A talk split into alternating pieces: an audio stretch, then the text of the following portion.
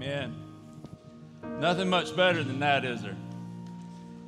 See a young man share his, his faith and make that public profession uh, of who he serves and who he will serve for the rest of his life. And um, it's one of the things that never gets old. Um, so, my name's Brandon, if you don't know me. Um, senior pastor here at the church. We're in a series right now called The Appearing, and we're going to keep looking at this today. And in John chapter 2 is where we're going to be, John chapter 2, verse 13. And as we're looking at this, it's um, really looking at the appearing of Christ. So, for 400 years or so, up to the coming of Jesus into the world, uh, there was an anticipation, but there was also a silence that it existed. There were no prophets during that time who had come and uh, spoken the word of God, and so there was just a lot of silence but people were really anticipating the Lord's appearing.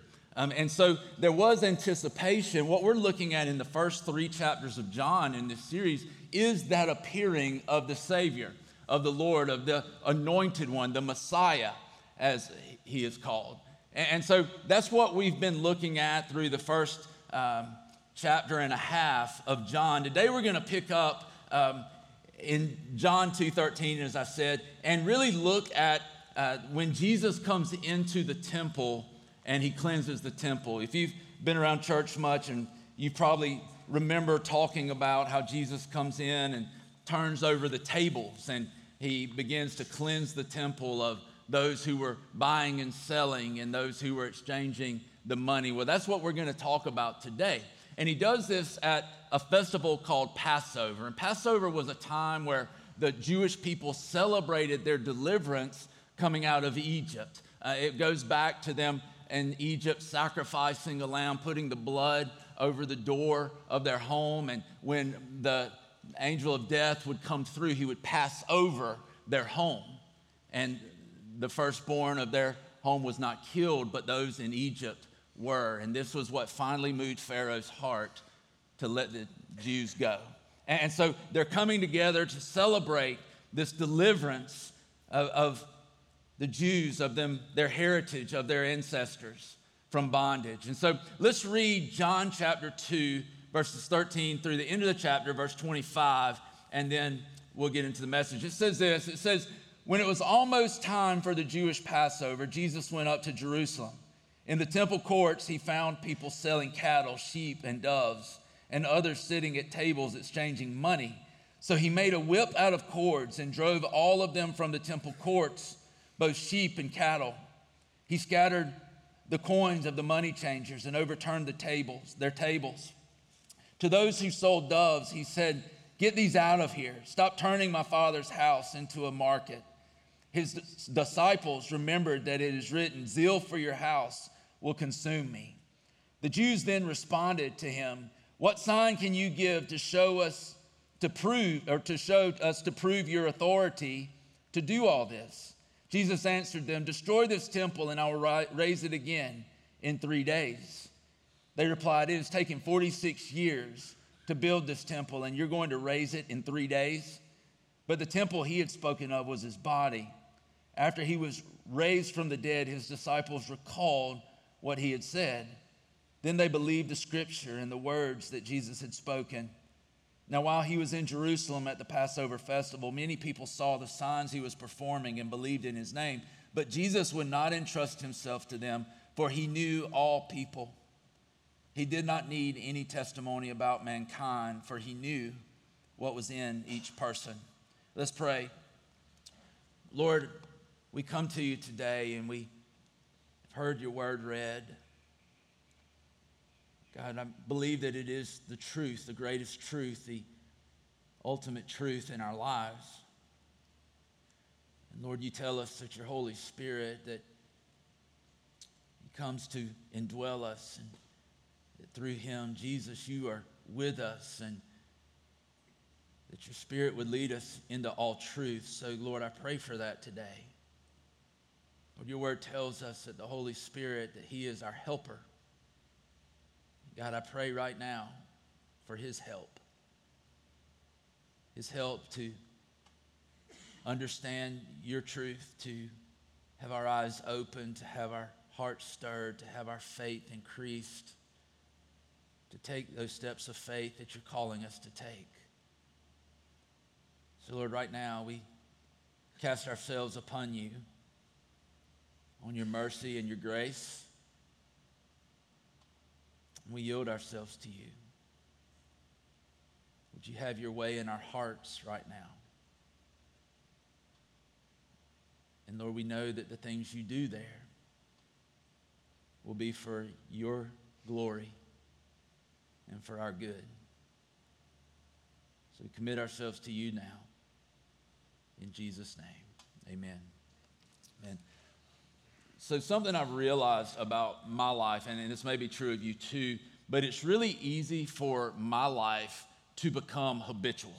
Like where you just kind of go through the day. You kind of just go through the same things. Um, how many of you find that about your life? Especially as you start getting busy, you can kind of just become habitual in the things you do. So, for example, most of you, if not all of you, can get up and go through your entire morning routine without thinking about it, right? It's just what you do. You get out of bed, you go through your entire morning routine, whatever that is, uh, brushing your teeth, taking a shower, whatever. In fact, many of you, if you stop and think about it, and if you don't think, if you can't remember now, you're going to notice it in the morning because I'm saying this. But many of you could tell me which body part you wash first when you get in the shower, right? It's the same thing every day. We just kind of get in this habit. For me, it's like left arm, left shoulder, cleanest part of my body, right here. And it's just what we do. We just kind of get in a habit. It becomes habitual. It almost becomes like a ritual that we go through. And when you think about a ritual, it's, it's this prescribed order of performing something. It's a way of doing something regularly and invariably. It's, it's a habit. And, and what we're looking at when we read this is the Jews becoming very habitual, becoming very ritualistic. They're going through the right motions, but they have the wrong motives. And so, as they're walking through this, they, they, they are doing the right stuff, but their heart's in the wrong place. And the danger of ritual is that it can really be performed mindlessly. We can go through it without engaging our mind, we can go through it without engaging our heart. And for the Jews, this was the problem with their worship. It wasn't so much just the actions that were taking place in the temple, it was the heart behind it. And this was a problem for the Jews. It was an issue that the relationship that God desired for them and with them was replaced by ritual. Purity of heart toward God had been polluted with the toxins of ritual and dead religion. I remember several years ago, back when we had first started church, we may have been three or four years old, we used to go out and do baptisms in the Geechee River. And, and we would just um, plan the day we were doing them, and then we would have just a caravan of cars just driving out to the Geechee River. And I mean, it was cool because you could look behind you, it's just car after car, and here we go. And we had this one spot at the river that we would go do baptisms. It was really cool. And so we go and we do several baptisms one day. The next day, I walk into my father in law's restaurant, and there's these men at this one table, and they turn around, like all their heads snap around and look at me. I'm like, whoa. And they're like, why'd you kill all the fish? I didn't kill the fish like, why'd you kill all the fish? I'm like, I don't know what you're talking about. They said, all the fish in the Geechee River have died, and it's your fault because you put all that sin in the river and it killed every one of them. and there had been a, a, a, a pollution, a, toxin that had been dumped into the river, and it caused, caused this fish kill to happen.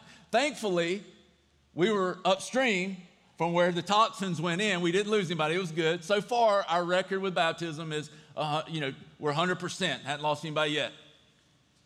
And so it happened downstream from us. But it's the same kind of thing for us when ritual and habit begin to take the place of relationship. What begins to happen is those toxins begin to creep into our spirit and it begins to kill the life of Jesus in us. And when this begins to happen, it, it it can leave us disillusioned. It can leave us confused as to what our faith is really about. And when we think about this, though, a lot of times for us, this can describe church for a lot of people, maybe even for ourselves. It just becomes a performance, it becomes regular and invariable, it becomes a habit. Maybe for you, you can think of a time, or even maybe right now, or maybe your entire life, that your Christian life has only been a performance, it's only been a habit, it's only been a ritual.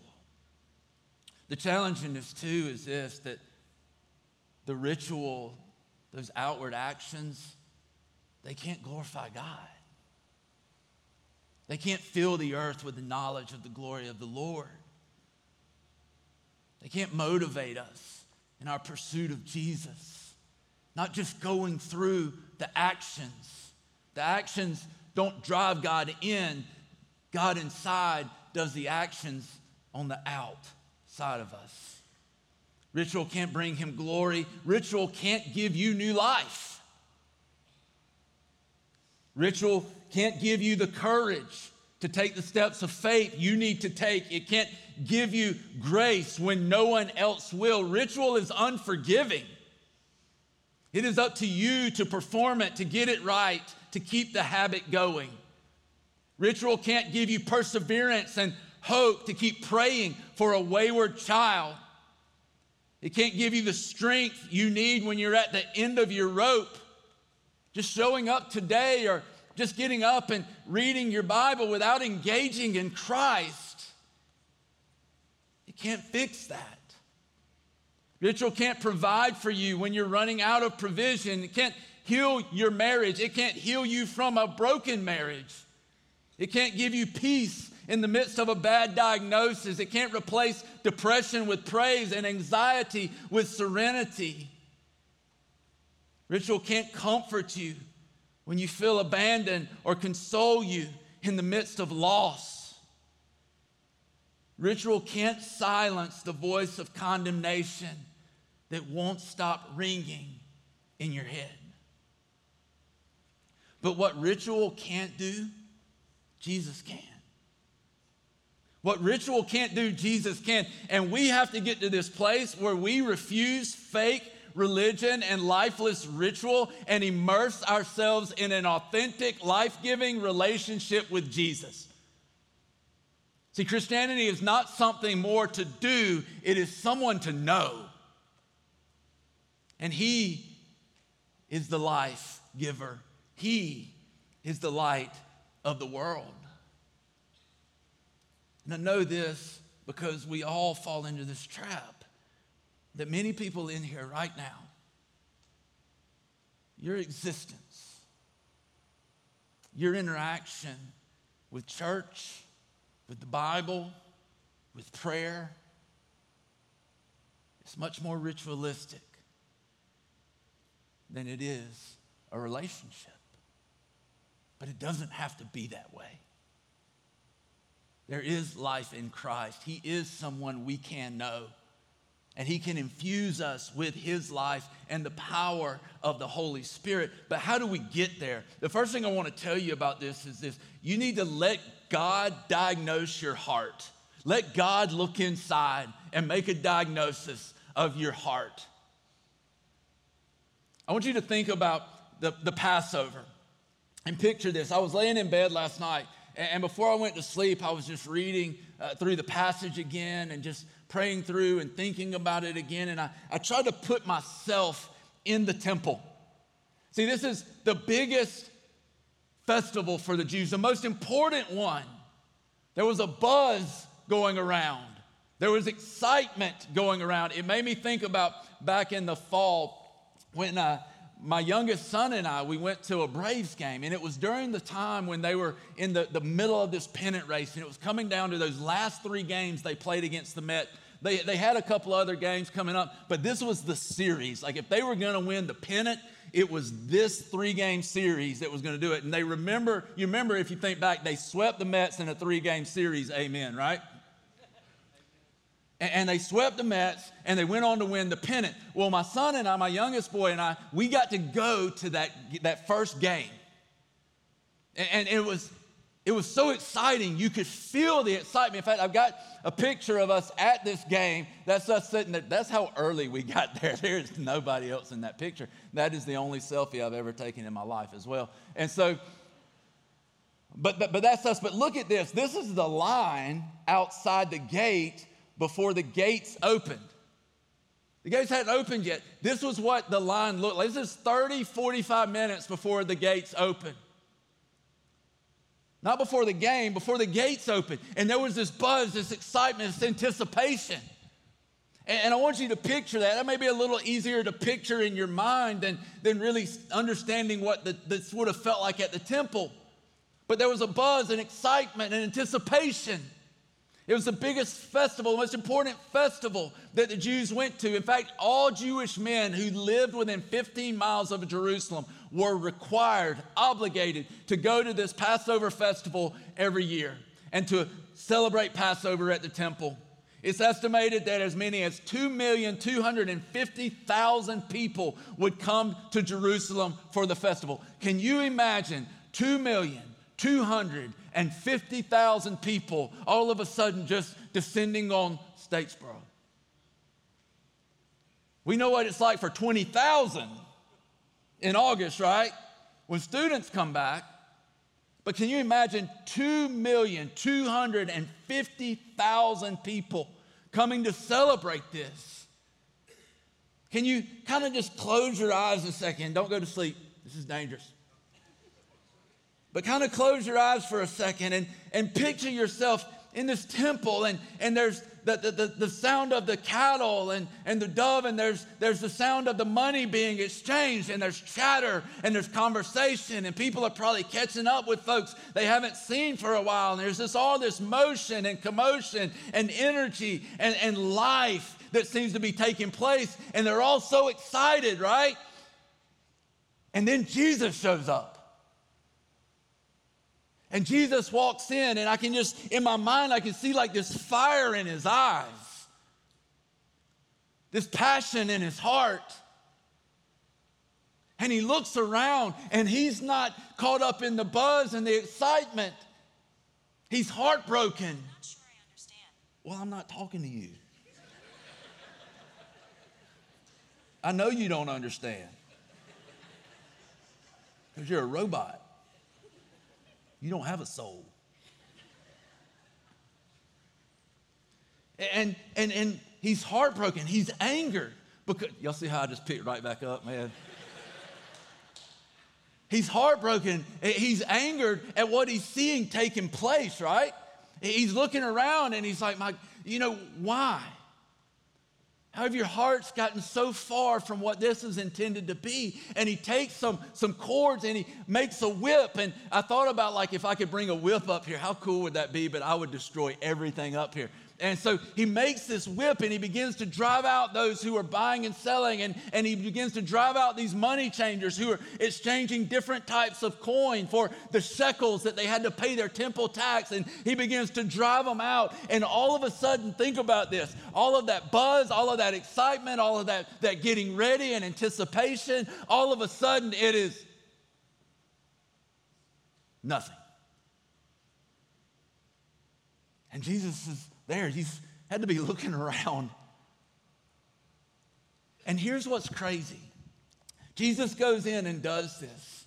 He, he cleanses this temple, and the entire mood of the place changes. But listen, instead of the Jews asking if Jesus' actions were justified, they asked Jesus to justify himself. They said to him, what sign are you going to give us to show us that you have this authority? Instead of looking at themselves and saying, Is this a righteous action? That he stepped in and done this to the temple? They began to look at him and say, You better give us a good reason for this.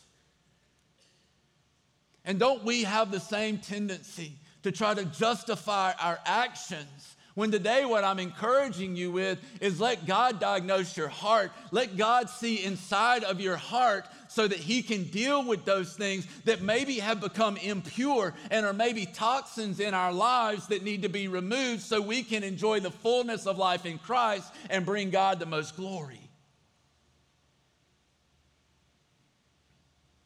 We've got to let God be the one who comes in. Maybe Maybe there's some things in our hearts today that need to be driven out. Maybe there's some tables that need to be flipped. Maybe there's some toxins that need to be purified. As you think about this, I want to encourage you today to stop judging your actions and start judging your intentions. See, for so many of us, we look at our actions, and if my actions seem righteous, then I must be righteous. If my actions are even better than the other person's actions, then I must be righteous. But don't mistake this. Listen, Jesus was not judging their actions, he was judging their hearts.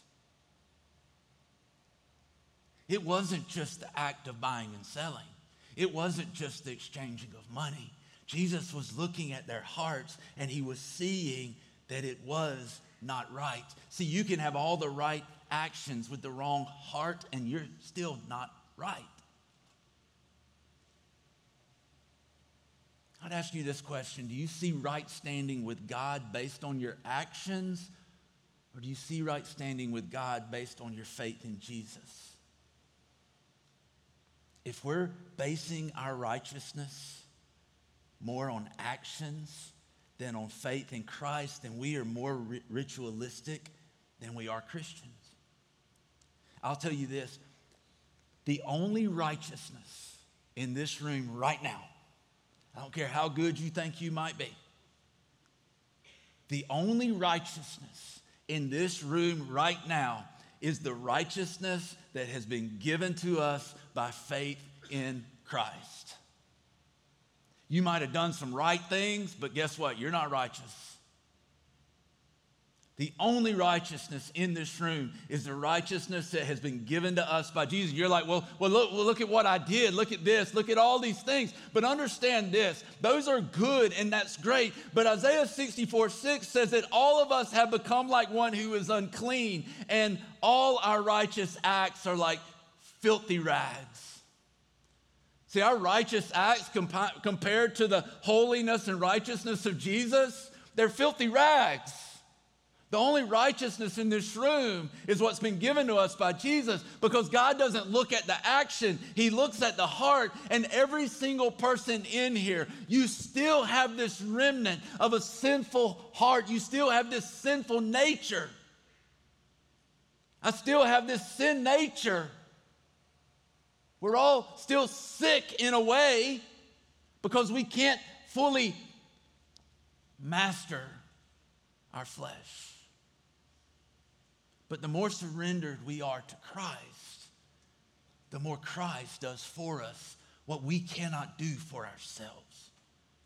The righteousness in this room is due to faith in Christ. And we look around and we look at outward actions, we look at our own outward actions. But when 1 Samuel chapter 16, Samuel goes to anoint the next king, and he ultimately ends up anointing David as king.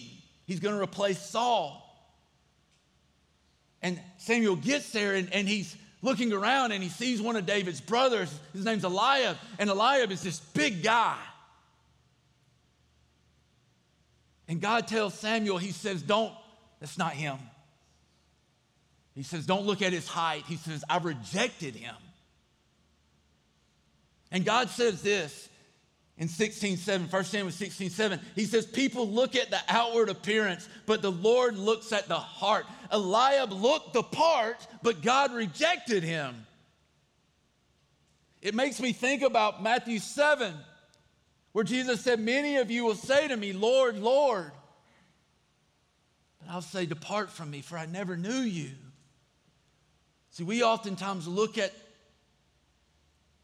the outward appearance God is looking at the heart. Even in John chapter 2, when you get to the end of this chapter, and it says that many people saw his miraculous signs and, and they believed in his name. It says, But Jesus would not entrust himself to them, for he knew all people. He did not need any testimony about mankind, for he knew what was in each person. And so he's looking at them and he's saying, You're professing my name and you're, you're believing in my name. You're saying these things and it looks right. But he knew that it was shallow, that it was spurious, that it, it, was, it was false, it was fake. He knew what was in the heart. And God knows what's in our heart. We as Christians need to quit focusing on our outward actions and look in our heart because if we get our heart right, our actions will be right also. If God sees past our outward appearances to our heart, shouldn't we start looking there as well?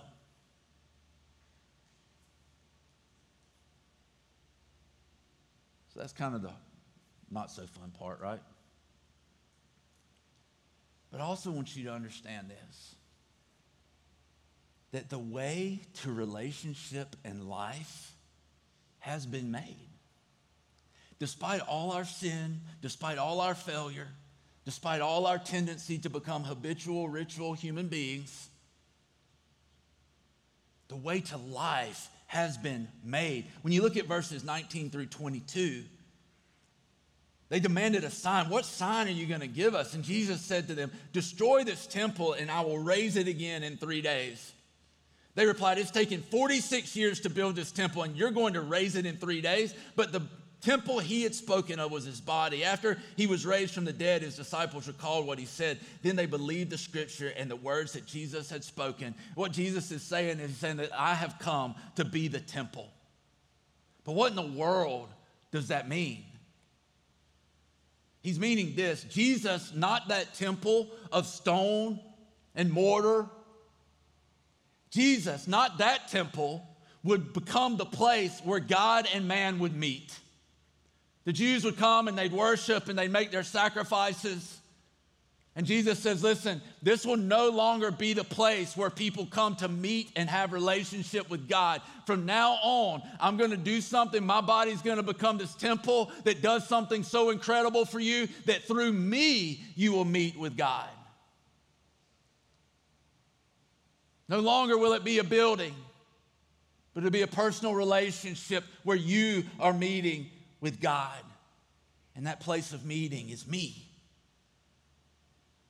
When you think about John 1 through 212, it talks about how Jesus came and dwelt amongst us. He tabernacled amongst us. He dwelt amongst us. In other words, Jesus came and he was the embodiment of God with us. And this is huge for the Jewish people because that's really what the temple represented. It represented God, the one true God dwelling amongst his people. Jesus says, Listen, I know the temple was great and it was symbolic of the fact that you are God's chosen people and the fact that the one true God lives with you and dwells with you. But guess what? God is here now. I am the embodiment of him and I have come to dwell with you and in you in a way that no one's ever experienced before.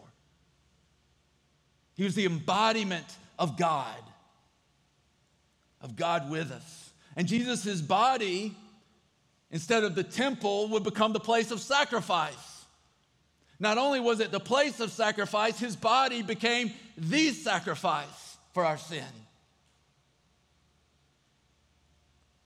And Jesus, again, because of this, becomes the place where God and man meet, where you and God are able to meet, because it's in His sacrifice that our enmity with God, that us being enemies of God because of our sin, our rebellion against Him, has been done away with, so that now we have peace with God, relationship with God.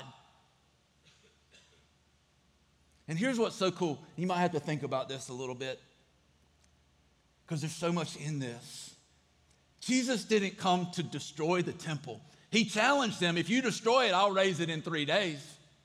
He didn't come to destroy the temple, He came to make it unnecessary and obsolete because what it foreshadowed had now appeared.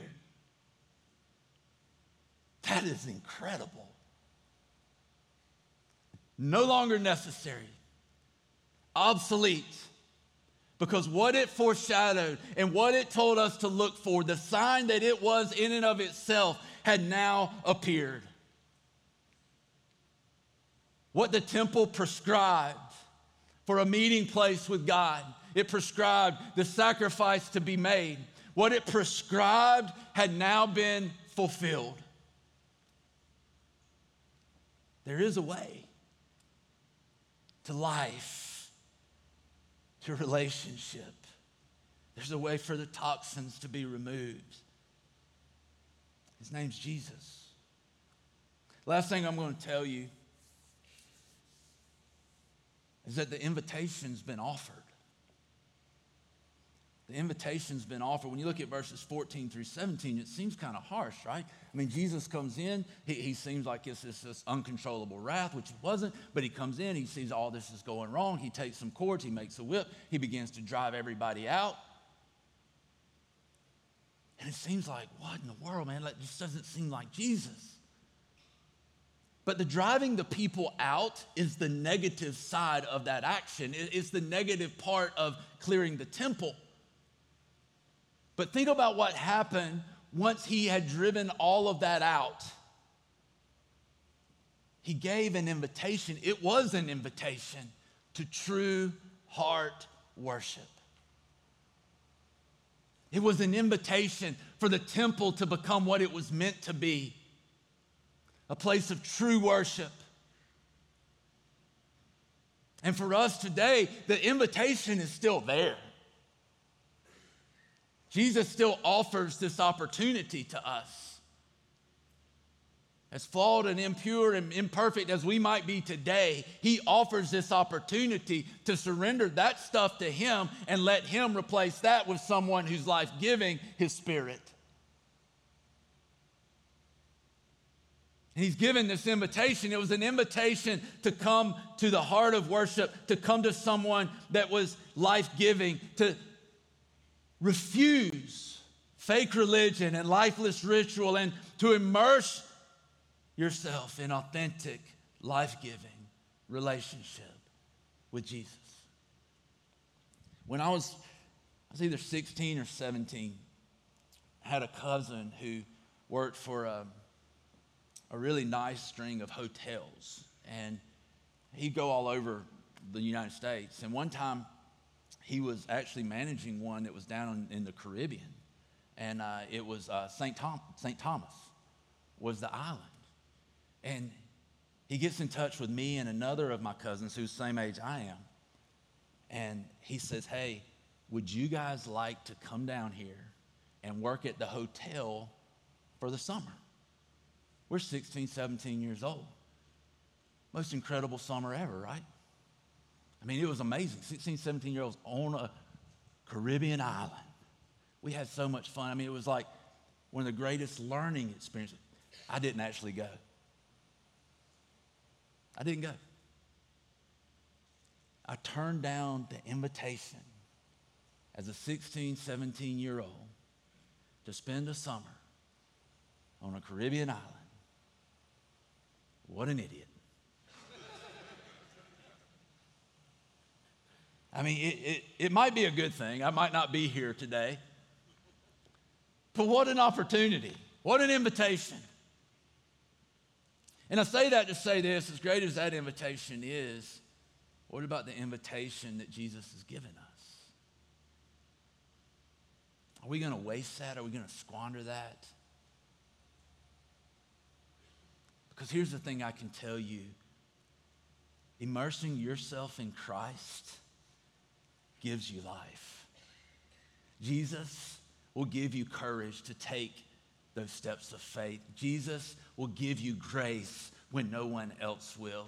Jesus will give you perseverance and hope when you're struggling praying for a wayward child. He will give you strength when you're at the end of your rope. He will provide for you when you're running out of provision. He will heal your marriage. He will heal you from a broken marriage. He will give you peace in the midst of a bad diagnosis. He will replace depression with praise. He'll give you serenity for anxiety. He'll comfort you when you feel abandoned. He'll console you in the midst of loss. He'll silence the voice of condemnation that won't stop ringing in your head because there is no condemnation for those who are in Christ Jesus because that condemnation, judgment, and wrath was put upon Him so it wouldn't fall upon you.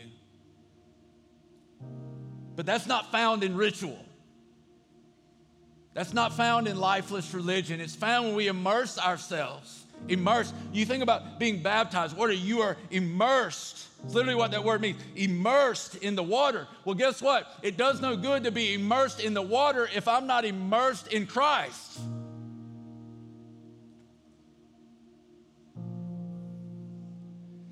And that's the invitation. All of you given to all of Him so that you can have all of Him. What an incredible invitation.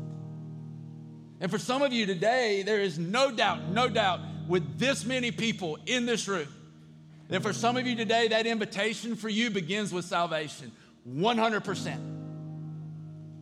No doubt.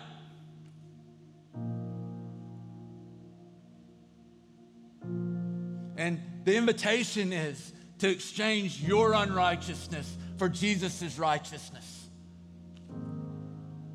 to surrender all of that toxin, all of that junk, all of your life to Him as Lord and Savior. That's the invitation to exchange death for life, to serve Him for the rest of your life. That your life becomes an act of worship, not just a song you sing. Today, is there anybody here that you just say yes to that invitation for the first time in salvation. So why don't you just wave at me and say, hey, that's me. That's me. I need Jesus. I need what he offers, and I'm ready to surrender my life to him in exchange for his life and live for him. Amen.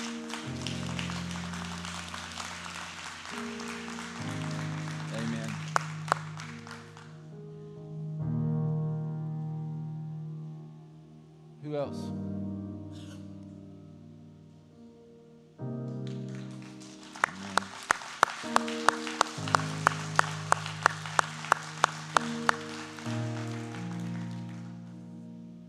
Can we pray with you? Friend, thank you. We just want to pray with you. Listen, here's, here's the reality. The invitation's there. Look, if you don't raise your hand, you walk out of here and you know, like, look, I, I know that was me. I know God's calling me. That should have been me. I should have raised my hand. I should have responded. I should have said yes to the invitation. The invitation's there. When you walk out of here, you grab somebody by the sleeve and you say, That's me. That's me.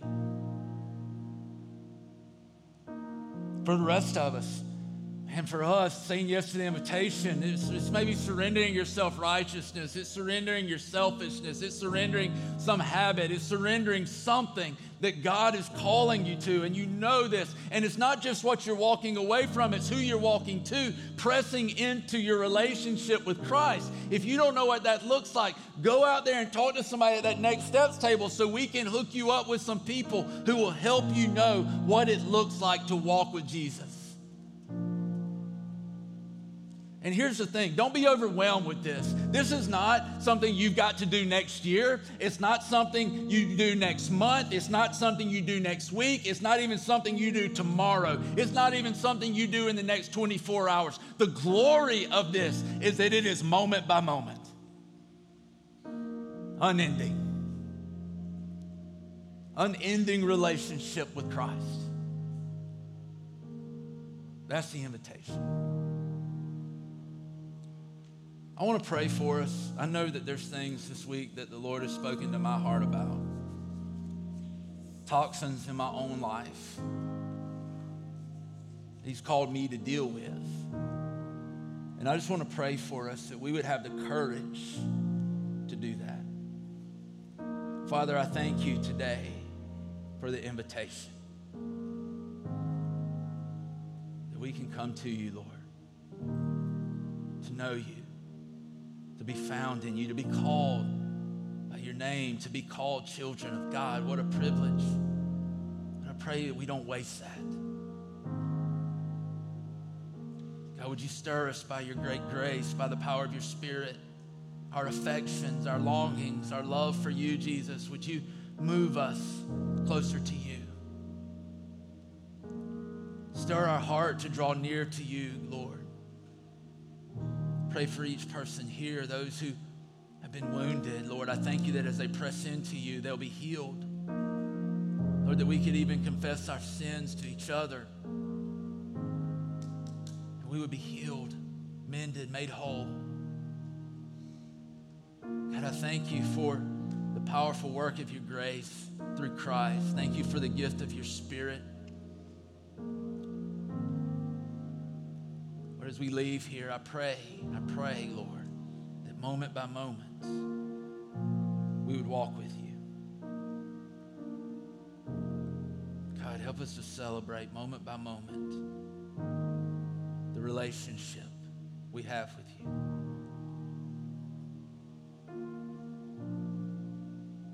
We love you, Lord. We praise you in Jesus' name.